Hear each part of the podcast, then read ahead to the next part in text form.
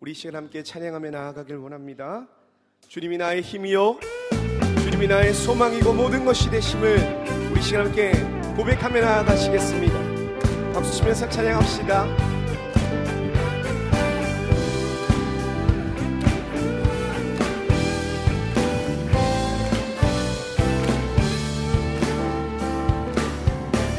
하늘 위에 주님밖에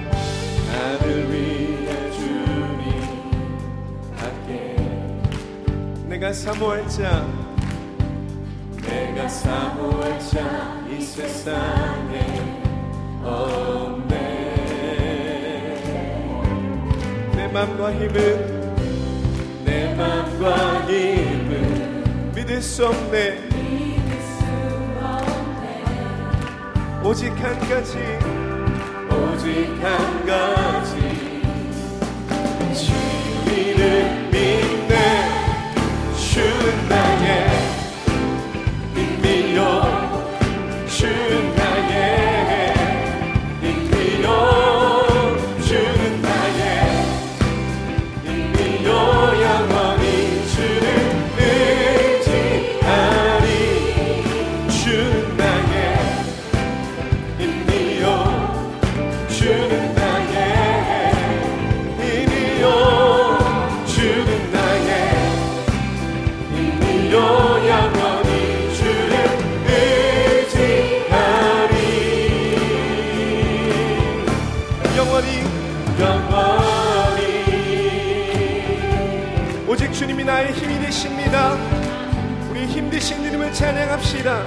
하늘 위에. 하늘 위에 주님 함께. 내가 사모할 자. 내가 사모할 자이 세상에 없네. 오내 맘과 힘을 내 맘과 힘을 믿을 수 없네. 오직 한 가지 오직 한 가지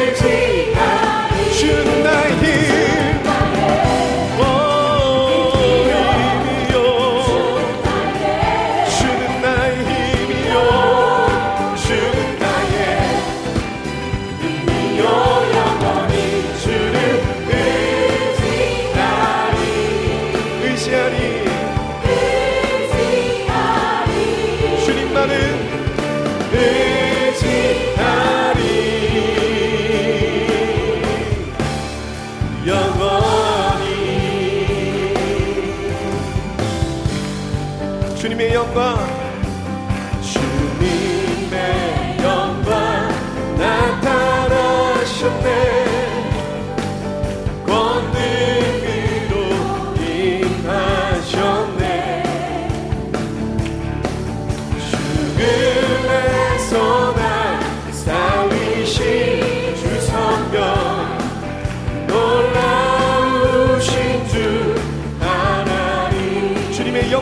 다시 한번 선포합시다. 주님의 영광 나타나셨네. 권능으로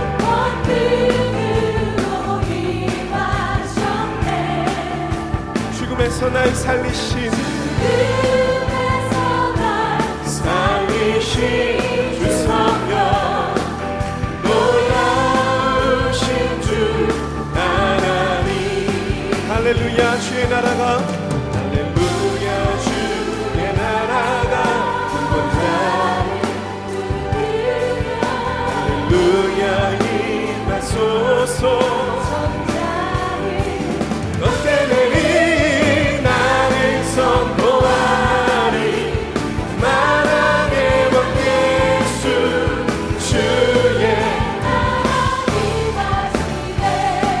찬양합니다. 주님의 영광.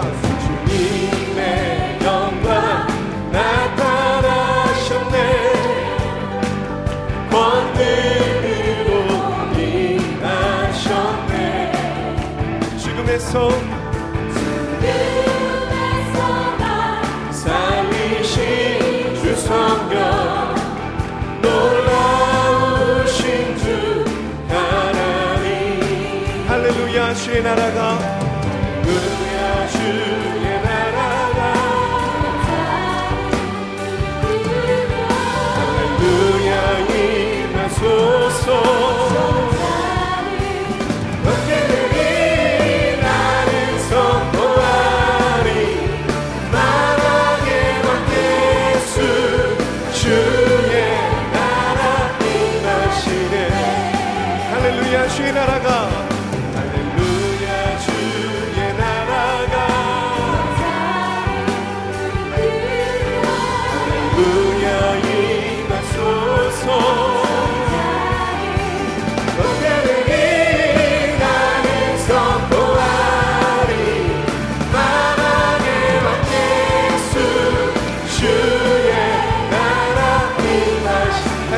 축복합시다.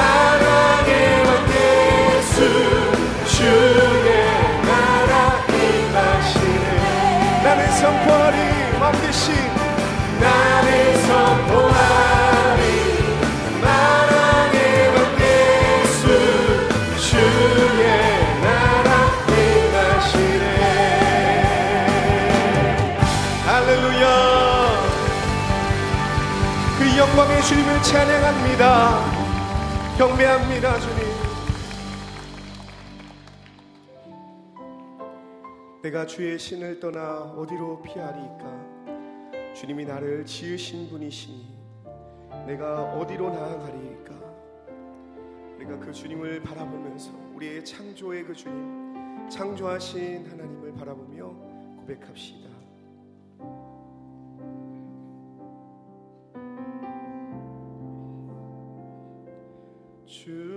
she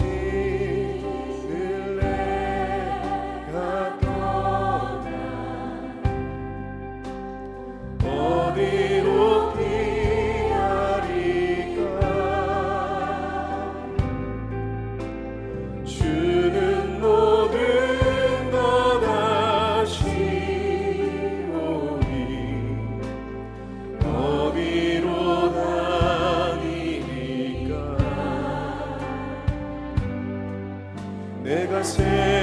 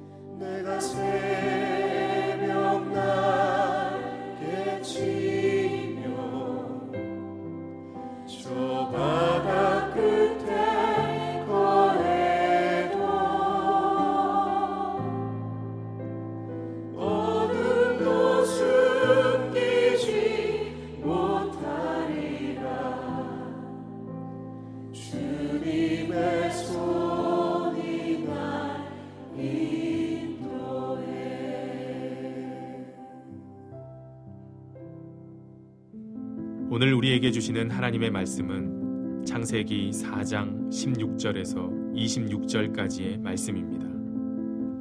가인이 여호와 앞을 떠나서 에덴 동쪽 노 땅에 거주하더니 아내와 동침함에 그가 임신하여 에녹을 낳은지라 가인이 성을 쌓고 그의 아들의 이름으로 성을 이름하여 에녹이라 하니라 에녹이 이랏을 낳고 이랏은 무후야엘을 낳고 무후야엘은 무드사엘을 낳고 무드사엘은 라멕을 낳았더라.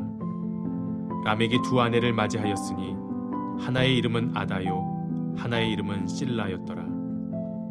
아다는 야발을 낳았으니 그는 장막에 거주하며 가축을 치는 자의 조상이 되었고 그의 아우의 이름은 유발이니 그는 수금과 퉁소를 잡는 모든 자의 조상이 되었으며 신라는 두발가인을 낳았으니 그는 구리와 새로 여러 가지 기구를 만드는 자요.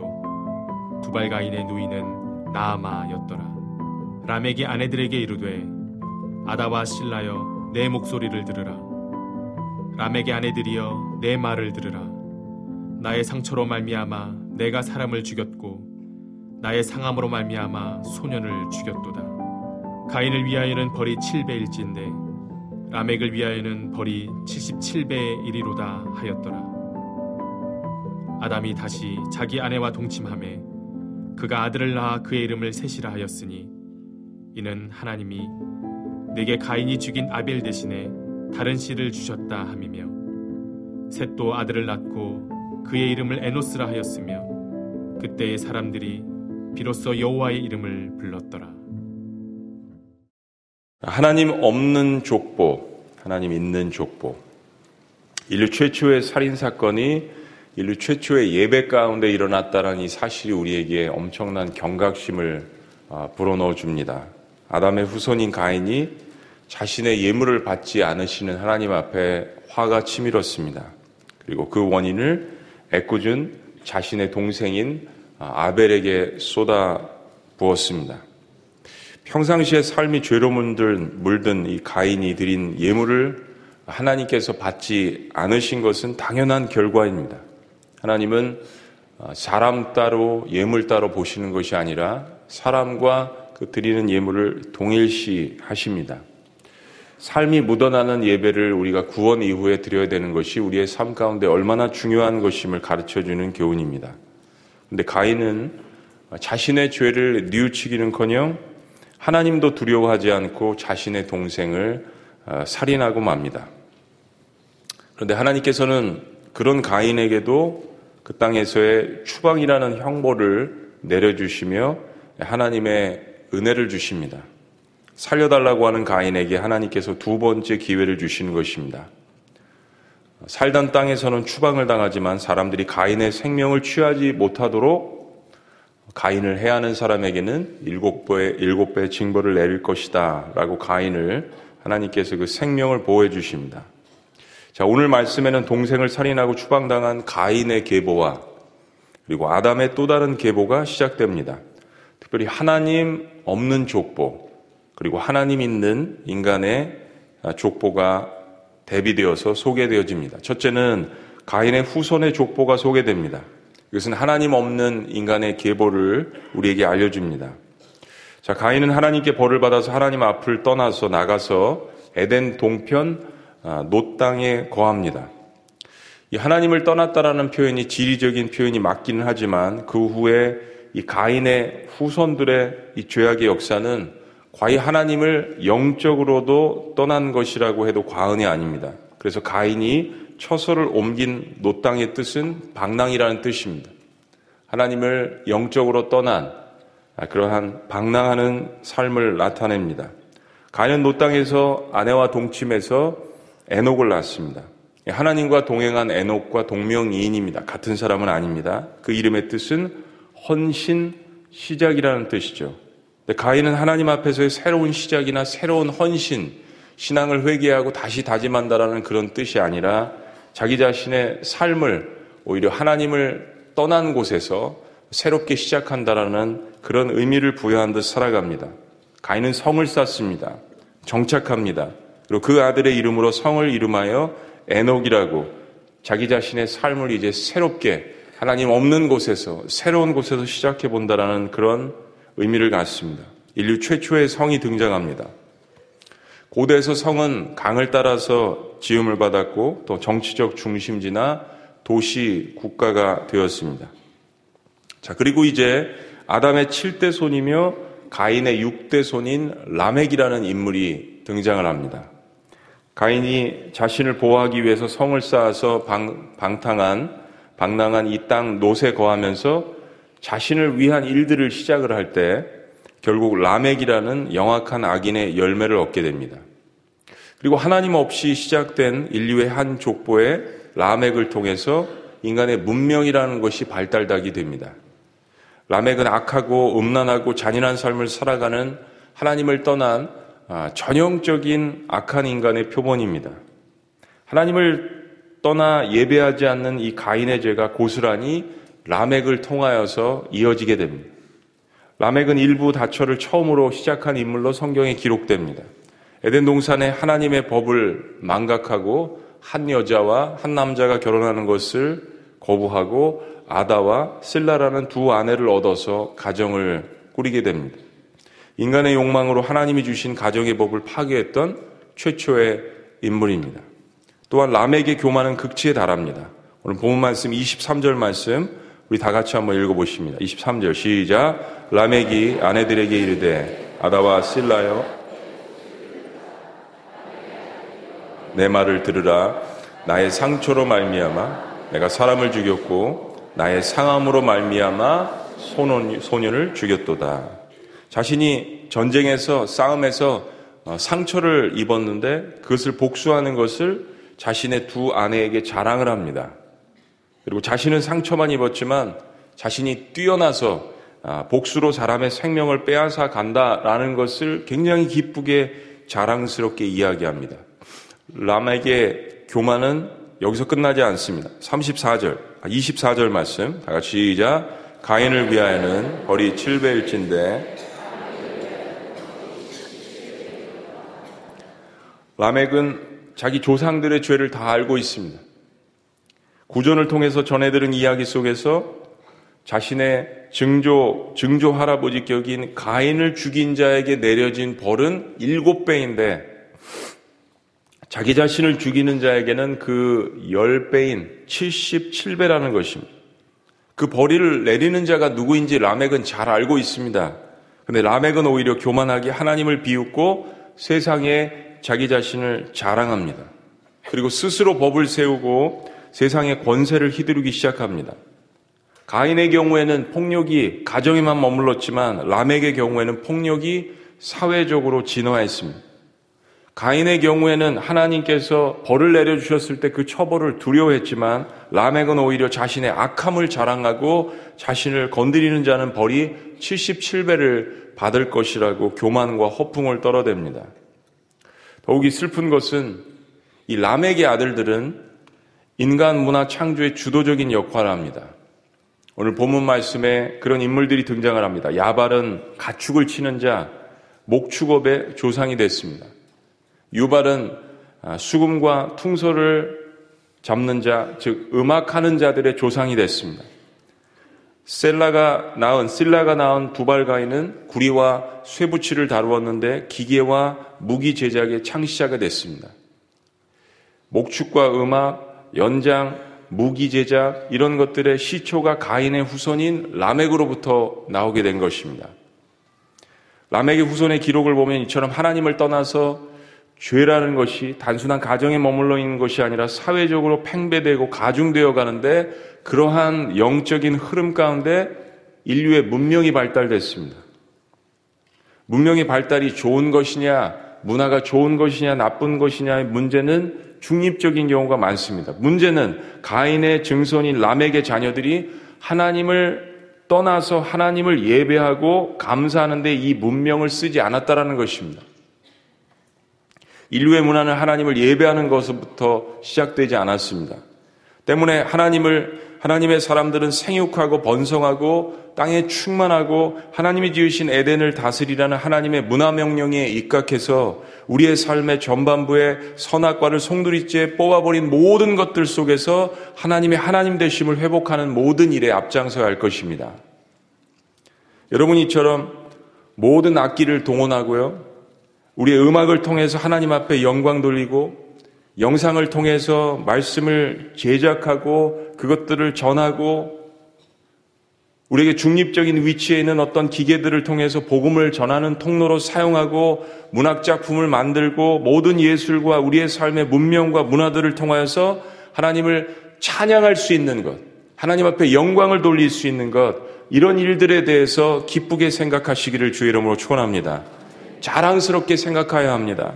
람에게 손에 세상의 문화에 하나님을 높이는 것을 빼앗기지 말고 그것을 다시 찾아와서 그 모든 문화 예술을 통하여서 하나님을 이처럼 예배하고 경배하는 일 하나님께서 너무나도 기뻐하시는 일입니다. 우리가 가진 모든 것을 통하여서 하나님을 높이고 경배하고 그분 앞에 영광을 돌려드리는 일 하나님께서 너무나도 기뻐하시는 일인 것입니다. 람에게 후손들에게서 나온 이런 문명들을 얼마든지 세상과 자기 자신의 유익을 위해서 사용할 수 있음에도 불구하고 하나님 없는 족보에서 세상의 영광을 받는 것보다 하나님 있는 족보에서 하나님의 이름을, 이름을 부르는 후에 등장하는 에노스의 후손들이 되어야 할 것입니다. 자, 오늘 이것만 보면 또 하나님은 무엇인가 우리의 심령 깊숙한 곳에 아, 하나님께서 또 실패하지 않으셨나 라는 생각을 가질 수도 있습니다. 하나님은 하나님으로서 또 다른 계획을 세워 가십니다. 가인의 역사, 또 라멕의 역사만 보면 여자의 후손이 사탄의 머리를 깨어 부실 것이라는 언약의 성취가 보이지 않는 것 같습니다. 세상에는 점점 더 악이 팽배되는 하는 것 같고 점점점 악이 가중되는 것 같습니다. 그런데 가인을 닮은 라멕이 기술 문명의 역사를 써가며 승승장구해 갈 때 하나님은 한편에서 아담의 태에서 셋이라는 인물을 주십니다. 자, 25절 말씀. 25절 다 같이 아담이 시작. 아담이 다시 자기 아내와 동침함에 그가 아들을 낳아 그 이름을 셋이라 하였으니 이는 하나님이 내게 가인이 죽인 아벨 대신에 다른 씨를 주셨다 함이며 아담의 나이가 130세였습니다. 아담이 셋을 얻으며 하나님께서 그에게 아벨 대신 다른 씨를 주셨다라고 이야기합니다. 한번 따라해 보십니다. 다른 씨. 다른 씨를 주셨다라고 표현함으로 아담의 가정에 새로운 무엇인가 작은 소망이 생겼음을 암시합니다. 내일 본문 말씀 5장 3절에 보면 이 셋은 또한 아담의 형상을 닮았다라고 이야기합니다. 5장 3절도 다 같이 읽습니다. 시작. 아담은 130세에 자기의 모양, 곧 자기의 형상과 같은 아들을 낳아 이름을 셋이라 하였고, 이제는 죄 가운데 있는 인류의 역사이지만 셋이 최초의 인간 아담의 형상을 닮았다라는 것은 무엇인가 우리에게 소망을 주는 것입니다. 하나님께서 무엇인가 다시 새롭게 하시는 역사를 우리에게 암시해 주는 것입니다. 그리고 아담의 새로운 씨앗인 셋은 아들을 낳는데 그 아들은 에덴의 타락 이후에 아담의 후손들이 비로소 다시 하나님께로 돌아오고 있다라는 것을 우리에게 알려줍니다. 자, 26절 말씀입니다. 26절. 같이 시작. 셋도 아들을 낳고 그 이름을 에노스라 하였으며 그때 사람들이 비로소 여호와의 이름을 불렀더라. 셋이 아들을 낳았는데 이름을 에노스라고 지었습니다. 이 에노스라는 뜻은 아담과 같은 인간이라는 뜻인데 집합 명사입니다. 그런데 우리의 가슴을 뭉클하게 하는 게 우리의 가슴을 짠하게 하는 게 그때 비로소 사람들이 여호와의 이름을 부르기 시작했다라고 이야기합니다. 사도행전은 누구든지 주의 이름을 부르는 자는 구원을 얻는다고 했습니다. 아무런 소망이 없던 인류에게 하나님은 셋과 에노스를 통하여서 새로운 역사를 창조하시는 것입니다. 하나님의 이름을 불렀다라는 뜻은 무엇입니까? 그들이 비로소 다시 한번 영광을 하나님 앞에 돌려드렸다는 이야기입니다. 즉 아벨 이후로 무너진 예배가 그들의 삶 가운데 다시 회복되기 시작했다는 것입니다. 가인의 후손인 라멕은 자신을 찬양하고 문명을 쌓아나가며 그런 지식을 주신 것이 하나님임에도 불구하고 모든 영광을 가로채는 죄의 역사를 써나가고 있었을 때 하나님께서는 조용히 한 구석에서 그분의 역사를 써 내려가고 계셨습니다. 하나님께 예배하는 인간의 역사를 계획하고 계셨던 것입니다. 결국 이 에노스의 족보는 하나님과 동행한 에녹으로 이어집니다. 그리고 방주를 지을 노아로 이어집니다. 우리는 때로 하나님 앞에 실질적인 질문을 합니다. 창세기를 읽어나가면서도 그렇고 우리의 삶에 닥치는 고난과 환란 속에서도 하나님 앞에 질문할 때가 있습니다. 하나님 왜 그때 빈들에서 살인 사건이 날 때 하나님은 침묵하셨습니까? 아담이 죄를 짓고 에덴에서 쫓겨났지만 그래도 선한 아들인 이 아벨이 하나님께 온전한 제사를 드리려고 하나님 앞에 그렇게 제사를 아름답게 드렸는데 후세대에도 그가 의인이라고 이야기하는데 하나님도 기쁘게 받으셨을 텐데 왜 하나님은 그를 비참히 죽게 했나요? 하나님은 그 순간에 아벨의 피가 부르짖을 때 하나님은 도대체 어디 계셨나요?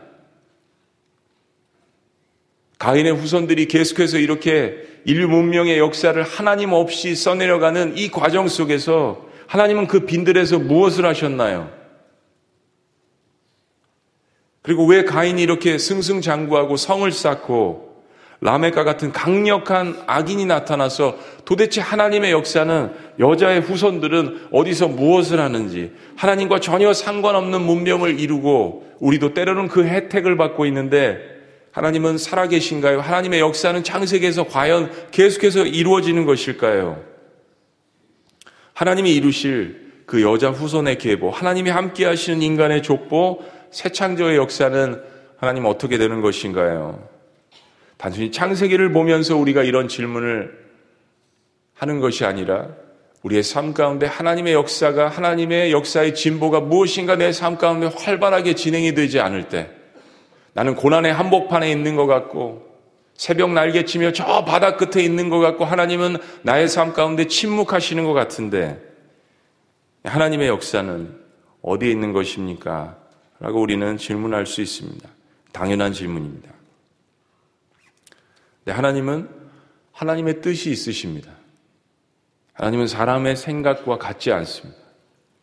우리가 보기에 비극이고 하나님은 실패하시는 듯이 보일 수 있지만 하나님은 하나님의 역사를 계획하시고 그분의 선교를 Missio Dei 이끌어 가십니다. 히브리서 11장 4절은 이렇게 이야기합니다. 믿음으로 아벨은 가인보다 더 나은 제사를 하나님께 드림으로 의로운 자라 하시는 증거를 얻었으니 따라하십니다. 얻었으니 하나님이 그 예물에 대하여 증거하심이라 그가 죽었으나 그 믿음으로써 지금도 말하느니라. 그가 죽었으나 그 믿음으로써 지금도 말하느니라. 아벨은 믿음과 삶으로 예배를 드리다가 형에 의해서 그 질투심에 의해서 시기심에 의해서 죽었습니다.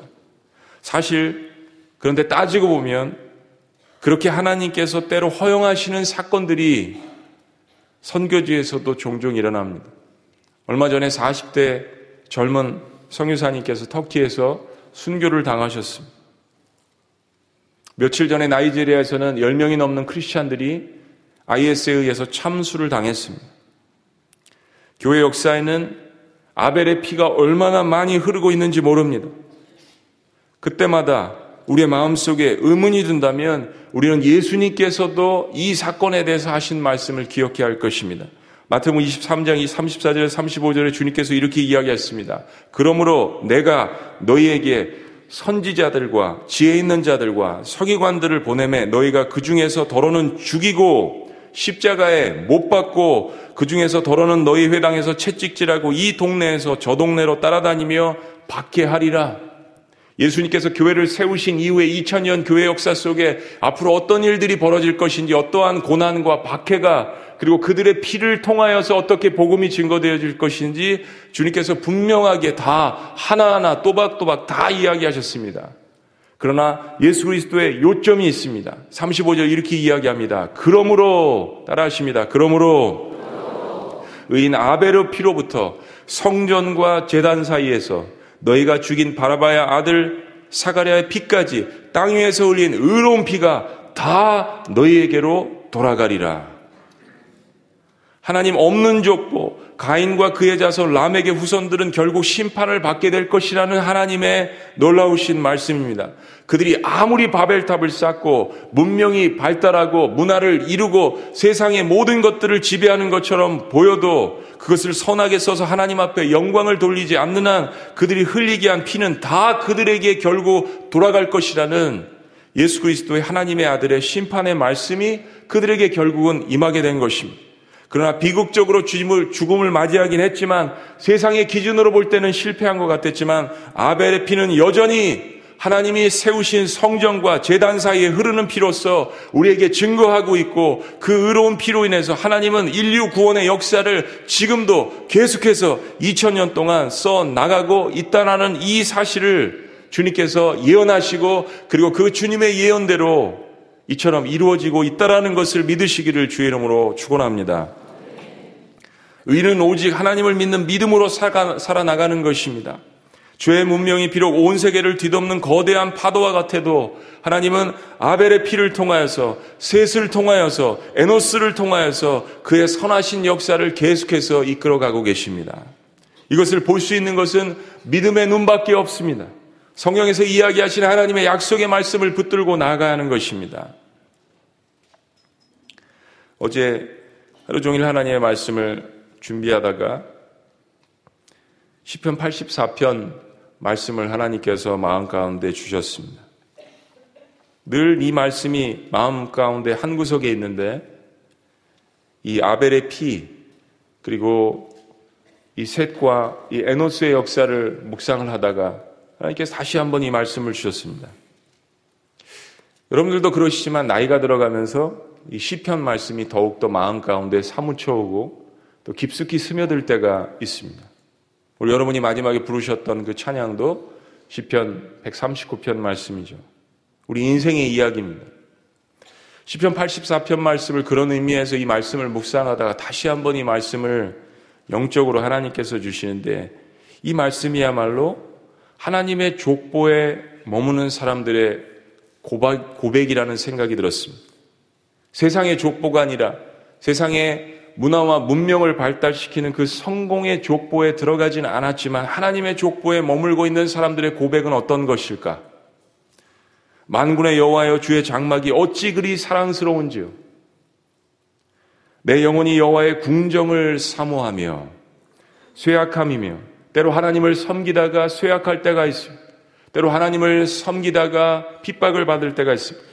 내 마음과 육체가 살아계시는 하나님께 부르짖나이다. 나의 왕 나의 하나님 만군의 여호와여 주의 재단에서 참새도 제집을 얻고 제비도 새끼들 보금자리를 얻었나이다. 주의 집에 사는 자들은 복이 있나니 그들이 항상 주를 찬송하리이다. 주께 힘을 얻고 그 마음에 시온에 데려가 있는 자는 복이 있나이다. 제가 기도할 때마다 자주 사용하는 단어입니다. 그들이 눈물 골짜기로 지나갈 때, 눈물 골짜기로 지나갈 때, 주님을 섬기는 것이 쉽다라고 성경이 이야기한 적이 없습니다. 주의 궁정을 사모하는 삶이 늘 삶 가운데 보이는 축복들이 넘쳐나는 말씀이 없습니다. 눈물 골짜기. 주의 궁정을 사모하고 하나님을 나의 왕이라고 고백을 하더라도 우리의 삶 가운데 눈물의 골짜기가 있습니다. 근데 그 눈물의 골짜기로 지나갈 때 그곳에 많은 샘이 있을 것이며 하나님께서 때마다 주시는 이른 비가 복을 채워 주나이다. 그러므로 그들은 힘을 얻고 더 얻어 나아가 시온에서 하나님 앞에 각기 나타나리다. 만군의 하나님 여호와여 내 기도를 들으소서 야곱의 하나님이여 귀를 기울이소서. 그리고 우리가 아는 유명한 말씀이 여기서 탄생합니다. 우리 방패이신 하나님이여 주께서 기름 부으신 자의 얼굴을 살펴보옵소서. 주의 궁정에서의 한 날이 다른 곳에서의 첫날보다 나은즉 악인의 장막에 사는 것보다 내 하나님의 성전 문지기로 있는 것이 좋사오니. 여호와 하나님은 해요. 방패이시라. 여호와께서 은혜와 영화를 주시며 정직하게 행하는 자에게 좋은 것을 아끼지 아니할 것임이니라. 만군의 여호와여 주께 의지하는 자는 복이 있나이다. 그렇습니다. 우리는 어떤 가문의 족보를 쓰고 있습니까? 참 요즘처럼 신학교의 정원이 부족하고 선교에 헌신하는 숫자가 줄어들고 목회가 예전처럼 인기가 없고 개척하는 것이 옛날처럼 사람들이 모여들지 않는 그런 시대에 저희들은 살고 있습니다. 우리는 하나님의 족보를 계속해서 쓰고 있습니까? 아니면, 아니면 가인과 람에게 세상 눈으로 볼 때는 화려한 그러한 족보를 쓰고 있습니까? 올 한 해는 우리 집안이, 우리의 가문이 비록 세상에서는 세상의 표준으로 봤을 때는 성공하지 못하는 한이 있어도 하나님 앞에서 믿음의 족보를 써내려 가시는 여러분들이 되시기를 주의 이름으로 축원합니다. 그래서 주의 궁정에서의 한 날이 다른 곳에서의 첫날보다 나은즉 악인의 장막에 사는 것보다 내 하나님의 성전 문지기로 있는 것이 좋다라는 이 고백을 통하여서 하나님을 기쁘시게 하는 저희 지구촌 공동체가 되시기를 주의 이름으로 축원합니다. 그리할 때 하나님께서는 정직하게 행하는 자에게 그 가정에게 그 가문에게 하나님만이 부어 주실 수 있는 셋과 에노스를 통하여서 새로운 역사를 시작하시는 그 하나님의 놀라운 축복이 7배나 더하시기를 주의 이름으로 축원합니다. 내 방법이 아니라 하나님께서 세우신 하나님의 방법과 하나님의 선교의 방법과 하나님의 축복의 방법으로 궁정을 사모하며 하나님의 성전 문지기로 살아가는 것을 사모하는 하나님의 모든 백성들에게 하나님의 놀라운 하늘문을 열어주시는 하나님만이 부어주시는 축복이 넘쳐나시는 그런 한 해가 되시기를 주님의 이름으로 축원합니다. 기도하시겠습니다.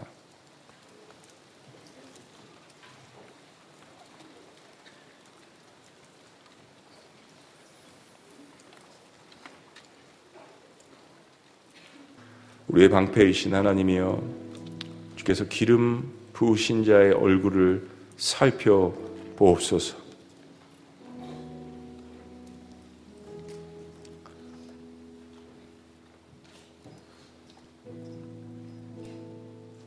하나님 신년에 세상에 할 일도 많고 건강을 돌봐야 할 일도 많지만 새벽 옷깃을 여미며 주님 앞에 나와서 부르짖는 하나님이 기름 부으신 하나님의 백성들의 얼굴을 살펴 봐 주시옵소서. 주의 궁정에서의 한 날이 세상의 성공의 다른 날보다 첫날보다 낫다라는 이 고백. 악인의 장막에 사는 것보다 내 하나님의 성전 문지기로 하나님 있기를 원합니다라는 이 고백이야말로 세상을 뒤엎을 수 있는 아벨의 고백, 에노스의 고백, 다시금 하나님을 경배하고 예배하는 문화와 문명이 우리 안에 거하는 것임을 주님 믿습니다. 여호와 하나님은 태양이시오, 방패이시오. 여호와께서 은혜와 영화를 주시며 정직하게 행하는 자에게 좋은 것으로 아끼지 아니하시는 분임을 때로 눈물의 골짜기를 지나면서도 깨달을 수 있도록 경험할 수 있도록 하나님의 백성들을 붙들어 주시옵소서. 만군의 여호와여 주께 의지하는 자는 복이 있나이다. 람에게 백성들이 성을 세우고 인류 문명을 이끌어 간다라고 교만하고 자랑하고 허영심에 차 있을 때 하나님께서 한 구석에서 연약한 백성들처럼 보이지만 그들을 통하여서 하나님의 역사를 이끌어 나가며 하나님을 악망하는 자에게 독수리 날개 치듯 힘을 주시는 그 하나님인 것을 시온의 대로에 축복이 있는 것을 기억하는 하나님의 백성들이 될 수 있도록 축복하여 주시옵소서. 여호와를 악망하는 자에게 하늘문을 열어 주시고 성령의 충만함과 말씀의 충만함과 하나님만이 부어 주실 수 있는 놀라운 것들로 채워 주시는 한 해가 될 수 있도록 인도하여 주시옵소서. 주여 마지막 때를 바라봅니다. 하나님의 족보를 쓰는 사람들이 가정과 가문들이 그 계보를 이을 수 있도록 주여 인도하여 주시옵소서. 유대인도 아니며 이스라엘 사람들도 아니지만 영적으로 하나님 앞에 예수 그리스도의 보혈을 통하여서 성전의 계보를 잇는 아벨을 피를 가진 하나님의 백성들을 기억하여 주시옵소서. 때로 저들의 영적인 삶에서 전쟁과 핍박과 어려움과 고난이 있을지라도 그들의 계보 때문에 그들의 헌신 때문에 하나님 성전과 계단의 계보를 잇는 것을 기억할 수 있도록 인도하여 주시고 내 하나님의 한날의 성전의 문지기로 사는 것이 하나님 나에게 축복입니다라는 그 고백을 통하여서 우리 하나님 영광 받아 주시옵소서. 우리를 구속하신 이름 놀라우신 이름 예수님의 이름으로 기도합니다. 우리 다 같이 일어나셔서 우리 기도하심으로 이 찬양 주님 앞에 드렸으면 좋겠습니다. 우리가 선택한 길은 어, 세상의 길이 아닙니다. 우리가 잘 부르는 찬양처럼 예수님의 길입니다. 좁은 길입니다. 그러나 그 길을 걷기로 여러분 작정하셨습니다. 우리 기도하는 마음으로 그 험한 길이지만 그 길이 승리하는 길이며 축복된 길이며 아벨이 걸었던 길이며 셋이 걷는 길이며 에노스가 걸을 길이고 앞으로 에녹이 걸을 길이고 노아가 걸을 길임을 우리 기억하면서 모든 바벨탑을 무너뜨리시는 하나님의 족보를 써내려가는 마음으로 우리 찬양을 주님 앞에 고백했으면 좋겠습니다. 내 속에서 주님을 보내 아무도 없을 것 같던 그곳에서 손 내미셔서 손 내미셔서 나를 붙드시네 나를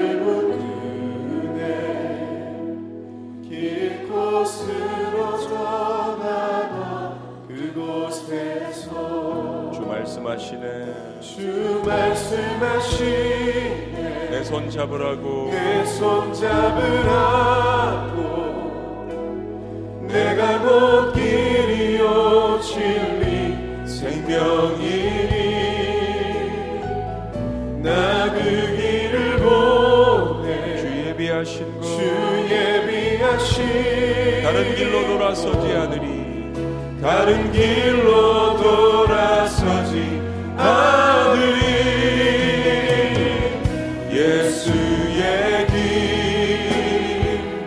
그 좁은 길 나는 건네 주 손잡고 그 무엇도 두렵지 않아 주님 주신 약속 내게 있으니 주님 주신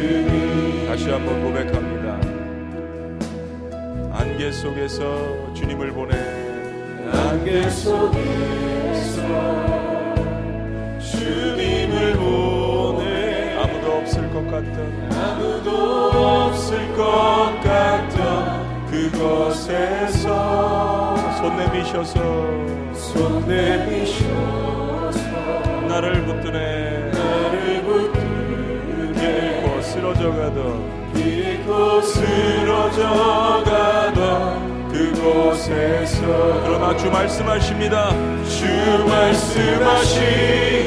내 손 잡으라고. 내 손 잡으라. 내가 곧 길이요. 내가 곧 길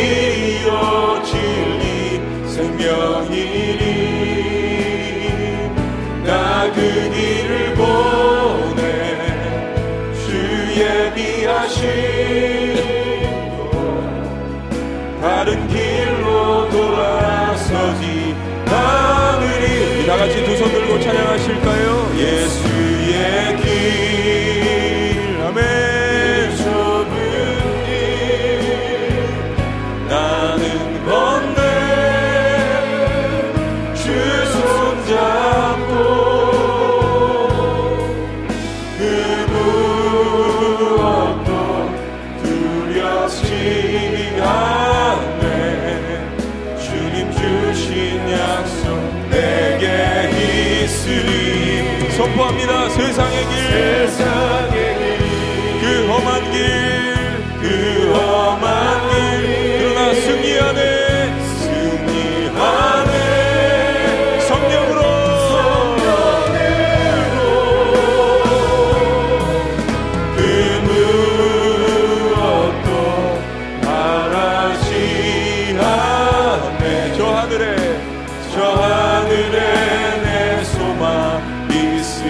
다시 한번 믿음으로 선포합니다. 예수의 길,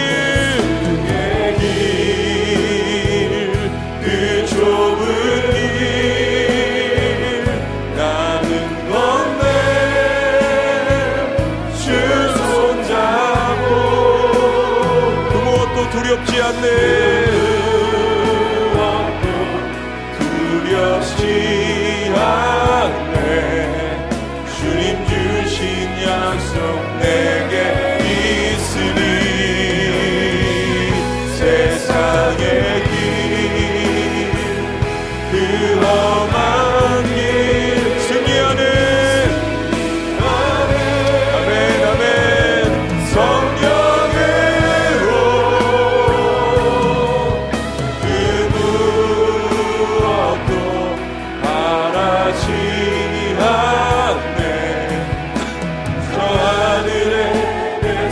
다시 한번 선포합니다. 믿음으로만 선포합니다. 예수님의 길, 예수의 길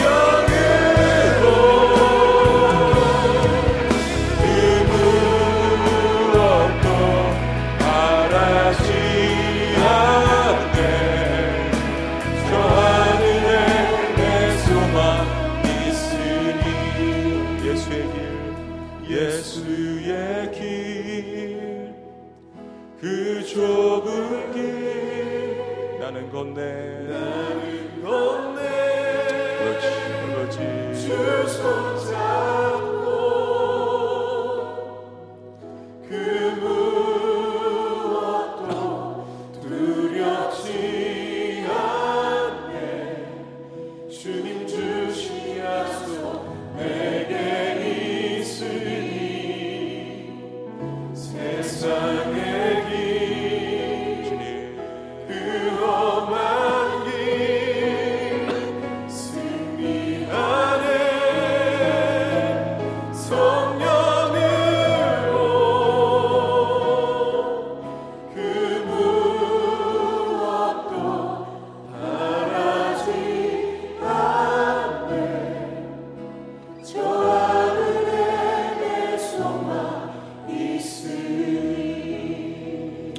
그렇습니다.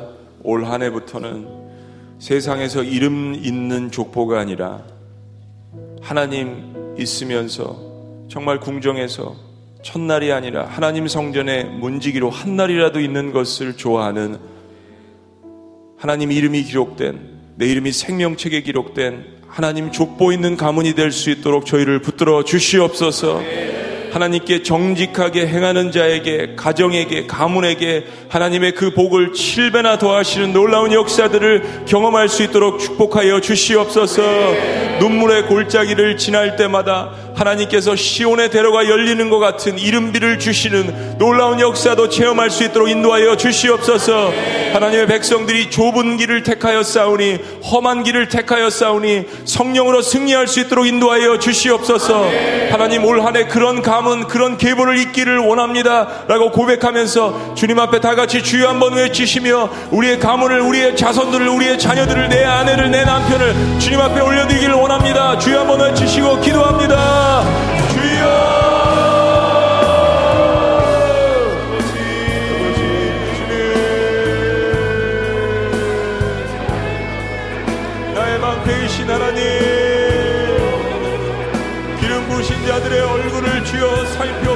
주시옵소서. 그들의 삶을 주님께서 살펴보아 주시옵소서. 하나님은 나의 태양이시여 반석이시여 요해시여 기할 바위시라라고 선포하는 하나님의 백성들에게 에노스의 역사를 이어가게 하여 주시옵소서.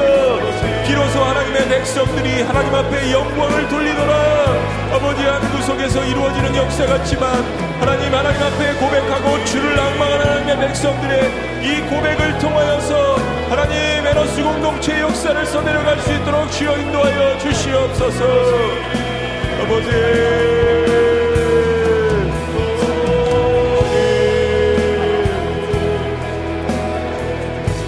자녀들을 주여 세워주시옵소서. 하나님의 백성들로 삼아주시옵소서. 인쳐주시옵소서.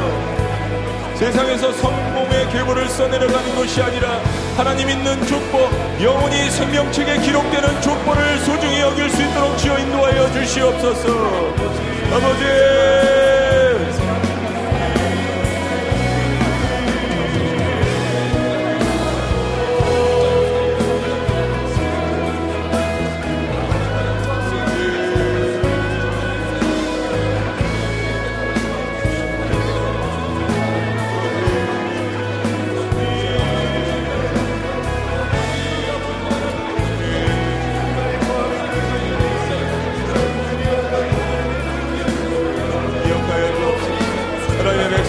기억하여 주시옵소서. 하나님의 백성들을 기억하여 주시옵소서. 저들의 얼굴을 살펴봐 주시옵소서. 저들의 가문을 살펴봐 주시옵소서. 아버지.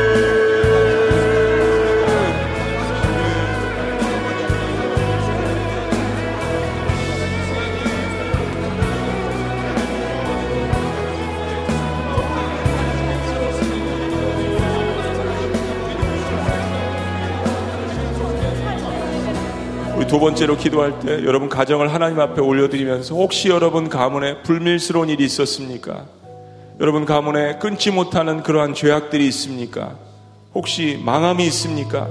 오늘 이 시간을 통하여서 하나님 앞에 느헤미야처럼 여러분 조상들의 죄까지 회개하면서 하나님 앞에 우리의 가문이 하나님 있는 족보가 될 수 있도록 에노스의 역사를 다시 한번 써내려갈 수 있도록 모든 악이 끊어지는 놀라운 역사가 우리의 자녀들 가운데 있도록 주님 앞에 선포하면서 하나님의 이름을 붙들고 우리 다시 한번 기도했으면 좋겠습니다. 하나님 성령으로 일어나는 가문이 될 수 있도록 역사하여 주시옵소서.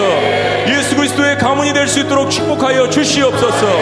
무슨 일을 하든지 시온의 대로의 역사가 있는 가문이 될 수 있도록 축복하여 주시옵소서. 모든 라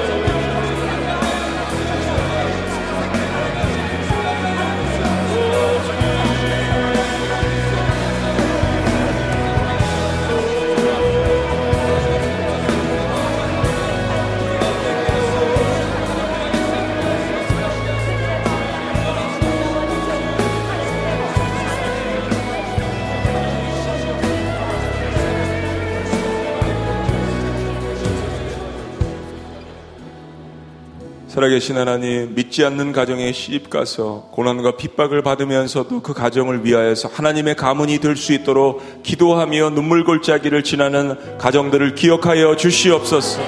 자녀들의 구원의 문제를 위하여서 집 나간 자녀들이 돌아오기를 예레미야처럼 기도하는 하나님의 백성들을 붙들어 주시옵소서. 세상의 기준으로 봤을 때 망한 것 같지만 하나님께서 세노스의 역사를 다시 써내려감을 기억할 수 있도록 주여 인도하여 주시옵소서. 우상을 숭배했던 모든 저주받은 하나님 아버지 그러한 역사들이 내 대에 끊어질 수 있도록 인도하여 주시옵소서. 성령의 계보를 써내려가는 가정들이 될 수 있도록 주여 인도하여 주시옵소서. 우리 가문에서 목회자로 선교사로 평신도 선교사로 성 하나님 앞에 헌신하는 놀라운 자녀들이 나올 수 있도록 주여 인도하여 주시옵소서. 우리가 싸내려갔던 그러한 하나님 아버지 모든 바벨탑의 역사들이 무너지게 하여 주시옵소서. 하나님 악인의 장막이 아니라 하나님의 궁전에서 그 한날을 소중히 여기는 하나님의 백성들이 될 수 있도록 주여 축복하여 주시옵소서. 여러분 가슴에 손을 대고 한번 기도했으면 좋겠습니다. 하나님 저들이 하나님 아버지 아벨의 그러한 손으로 예수 그리스도의 피 묻은 손으로 저들 가슴을 대고 주님 기도합니다. 저들 가정을 주여 살려 주시옵소서. 저들 가정을 주여 붙들어 주시옵소서. 말씀으로 일어나는 가정이 되게 하여 주시옵소서. 기도로 승리하는 가정이 될 수 있도록 인도하여 주시옵소서. 저들 가슴 속에서 거룩한 손을 들고 자손과 가정들을 위해서 기도하게 하여 주시옵소서. 허영과 교만의 역사가 무너질 수 있도록 인도하여 주시옵소서. 하나님의 자리에서 내려오게 하여 주시옵소서.